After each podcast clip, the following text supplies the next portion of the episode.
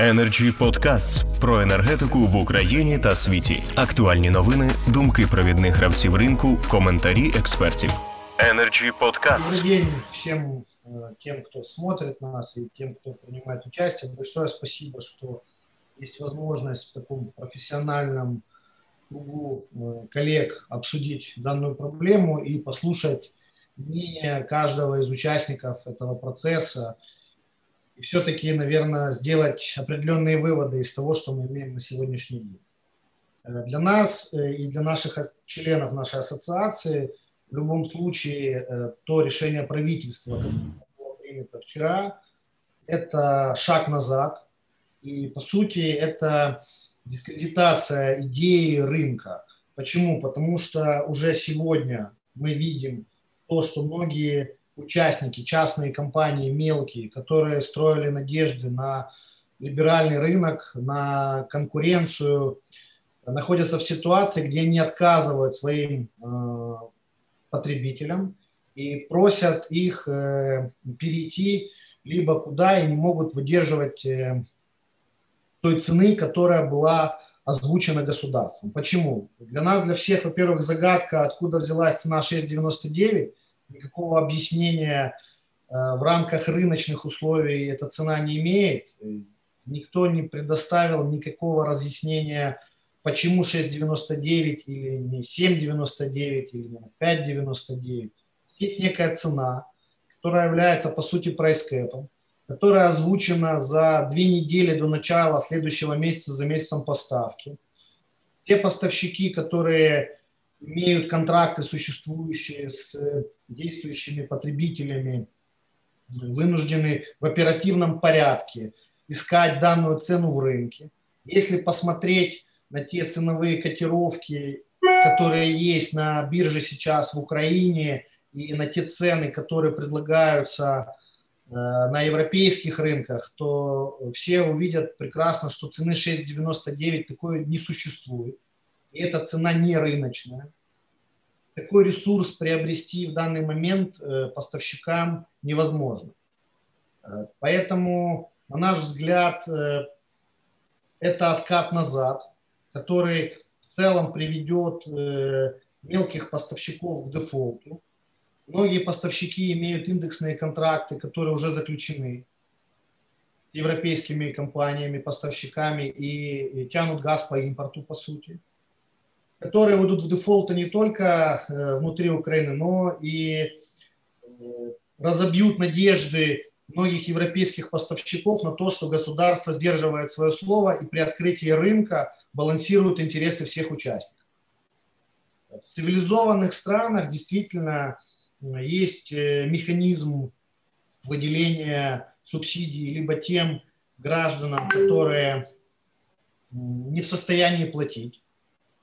Э, Здесь есть тоже подмена понятий, потому что если мы балансируем рынок э, и пытаемся решить проблему для физлиц, то тогда нужно балансировать и частный мелкий бизнес, который сейчас закрыт, и помогать ему. Балансировать те же платежки по тепловикам, а это отдельный большой разговор. И сейчас есть проблема в том, что цена по тепловикам не сбалансирована, и в рамках ПСО, согласно формулы, цена для тепловиков будет выше, нежели 6,99. Местные органы власти останутся один на один с проблемой. А в отопительный сезон ни для кого из э, присутствующих не секрет, что платеж за коммунальные услуги э, 60-70% это платеж за тепло. На самом деле, а не за газ, не за электричество, не за какие-то там услуги. Поэтому для нас э, постановление неоднозначное и ничего общего с решением проблемы снижения э, платежек в целом и с тем, чтобы сбалансировать интересы сторон, не имеет. То, что будет происходить дальше, я думаю, что такое решение может привести, мы очень опасаемся этого, к монополии нефтегаза. Э, Более того, мы видим уже сегодня, что, еще раз повторюсь, многие поставщики начинают отказываться от своих потребителей. Э, В дальнейшем, если бы была история сбалансированности интересов, я думаю, государство как минимум должно было бы предложить нам как поставщикам, которые имеют э, доступ и имеют существующих клиентов физлиц, э, ресурс условно Укргаздобычи, в дальнейшем с компенсацией Укргаздобычи до уровня рыночной цены. Есть три модели компенсации. Первая модель компенсации – это поставщикам, вторая модель компенсации – производителям, и третья модель компенсации – потребителю. Energy Podcasts. И один из этих механизмов, к сожалению, даже не обсуждался. Ну, насколько нам известно, потому что, как э, всегда принято, государство принимает решения односторонние и не учитывает интересы всех сторон. Интересы непосредственно поставщиков, к сожалению, учтены не были, и нас поставили постфактум, что вы обязаны, ну не обязаны, скажем так, а либо вы поставляете по 6,99 и ищете ресурс где хотите, а мы понимаем, что такого ресурса не существует сегодня в рамках реалий рынка, либо отказываетесь от э, поставки. Ну, это для нас решение явно не рыночное, не способствует развитию рынка. Э, в дальнейшем, в дальнейшем, что мы ожидаем? Э, мы, во-первых, ожидаем э, того, что все-таки мы вернемся к диалогу и начнем моделировать то, что необходимо делать как в оптовом рынке, так и в розничном. Если вернуться в историю, когда мы открывали рынок, все прекрасно понимают, кто разбирается в рынке газа, что открытие рынка с 1 мая на самом деле дало бы больше возможностей для поставщиков к подготовке к отопительному сезону. Почему? Потому что с мая по июль действительно был нижний уровень цены, который позволял бы в рамках открытого рынка пойти в риски и все-таки надеяться, что государство не ведет прайс-кэпов на пике и заключать какие-то долгосрочные контракты. Сейчас эту идею в корне убили, и мало кто, я думаю, захочет идти в эти риски в дальнейшем. Идея э, рынка либерального, оптового и розничного откинута в целом на годы назад. Это наше мнение, и мы готовы о нем долго говорить и подтверждать это фактами, которые мы увидим в дальнейшем. Что касается в целом, то действительно комплекс вопросов, которые мы декларировали, которые необходимо было решить в рамках открытия розничного рынка, должен был быть решен, но, к сожалению, он не решен и по сей день. Что происходит дальше? Если говорить в целом комплексно, помимо розничного рынка продажи, есть большая проблема, повторюсь, с тепловиками, и есть большая проблема с взаимодействием оператора ГРМ и оператора ГТС в связи с тем, что э, те сбалансированные тарифы, которые были приняты с первого числа, к сожалению, будут тоже снижены, что приведет, скорее всего, в дальнейшем к проблемам в взаимоотношениях оператора ГТС и оператора ГРМ. Поэтому мы считаем, что это постановление более политическое, нежели взвешенно э, направленное на решение проблемы с учитыванием, балансирования интересов всех участников и всех сторон. Поэтому мы надеемся на то, что у нас есть еще две недели, и мы сможем найти какой-то компромисс.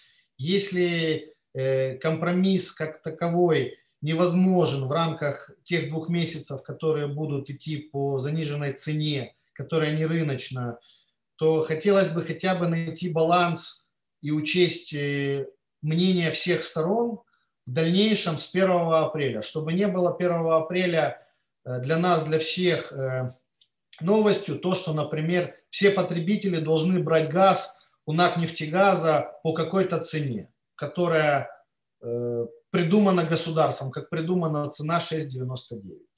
Если говорить о том, что же все-таки произошло, произошло банальное повышение цены на рынке, на оптовом банальная ну, цена, которая растет на, на, растет на оптовом рынке, не может не отразиться в платежках в розничном рынке. Поэтому не нужно искать э, проблемы там, где ее нет. Почему выросла цена? Потому что она выросла в целом в рынке. Если государство хочет сбалансировать интересы, то необходимо их сбалансировать так, чтобы были все участники довольны. Поэтому мы надеемся на благоразумие и на то, что мы найдем компромисс и не откатим реформу назад. То, что мы видим сейчас, это откат однозначно реформы назад. Energy Podcasts. Можна запитання до до Артема? Зараз, зараз я йому тільки подякую за найбільш драматичний, здається, досі виступ. І нагадаю, що якщо Янис Копаш на початку сказав, що це рішення, якщо не вбиває, то принаймні ставить під загрозу реформу і ринок газу, то із слів пана Артема випливає, що їм бачиться ця ситуація набагато серйознішою. От, пане Артем, е, більшість облгаззбутів е, зараз в січні, е, ну не більшість, які не входять в вашу групу, продають газ кінцевому споживачу по 8-9 гривень. Я зараз не говорю про НАК Нафтогаз, який по 7,2 продає, по 8-9. Ваша група продає по 9,9, майже 10. Тобто, ваша маржа ваших постачальників це плюс 10, плюс 15% до маржинальності інших. Е, і ціни у вас найвищі.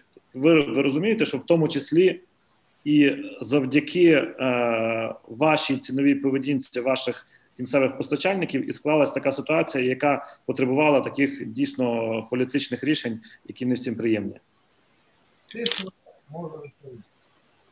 Так, так, пане Артему, будь ласка. Цену на нефтегаза, если сравнивать то, что есть у нас, и то, что есть у других маленьких э, поставщиков. Первое, не маленьких. Ну, я не знаю, о каких поставщиках идет речь, но каждая э, компания вправе смотреть на уровень маржи по-своему. Мы для себя четко понимаем, согласно того, что мы открыли рынок, наш уровень маржи, который мы хотим для себя в рамках любой регуляции, который мы понимаем, это 10%. Мы для всех это заявляли.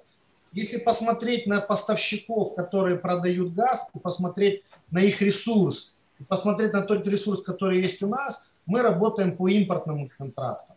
Может быть, эти поставщики покупают газ внутри страны у того же там, не знаю, какого там мелкого э, продавца 10-15 миллионов кубов. Если мы говорим о миллиарде кубов, это совсем другой портфель, другие затраты на этот портфель. Если вы посмотрите, какой у нас ресурс, у нас ресурс импортный, у нас индексные контракты. І якщо сравнивать наші... Уточню своє питання. Уточню своє питання. Тернопіль облгаз, Полтава облгаз. Тернопіль облгаз 8,75, Полтава облгаз 8,9. Ну, газзбут мається на увазі. Е, це е, обласні крупні компанії, це не є якісь дрібні дрібні постачальники. І це якщо ви великий трейдер і ви оперуєте великими портфелями, ви навпаки можете мати знижки і дисконти по логіці речей. Отвечаю на вопрос. Насколько я знаю, Тернополь облгаз покупает газ у НАК-нефтегаза. Э, и Полтава в том числе частично покупает. Я не буду утверждать, но насколько я знаю, они покупают Молодці, що покупають. Пане, пане Андрію, прошу вас утриматись від реплік. Выслухайте відповідь, будь ласка. Если говорить о нашем портфеле, реформа была отложена, и мы пошли по месячным индексным контрактам. Каждый выбирает для себя модель.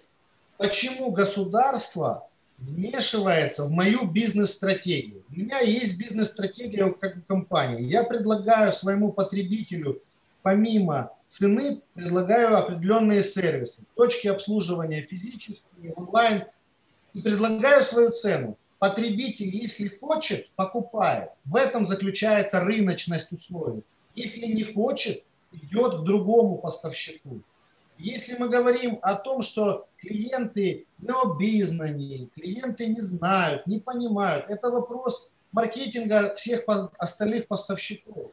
И почему государство так, извините меня, относится к своим э, гражданам, что считает их какими-то, как написано было в предложенном постановлении, недолугими или еще какими-то.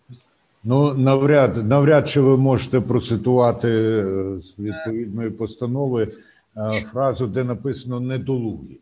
Государство хочет контролировать, тогда это не рынок. Есть спрос, есть предложение. Рынок – это рыночный принцип. Те, кто хотят покупать, извините меня, хлеб в Гудване, они идут покупают хлеб в Гудване, они идут покупают в ларьке. это решение каждого потребителя. Но у нас Зрозуміло. правительство решает за людей. Все Дякую время. за відповідь. Дякую за відповідь, пане Артем. Дякую. Так, дякую за відповідь. Тут, тут, до речі, Олександр Титов у коментарі на трансляцію у Фейсбуку пише: є громадяни України, які передали право фахівцям відповідних гілок влади приймати відповідні рішення. Energy Club. Пряма комунікація енергії.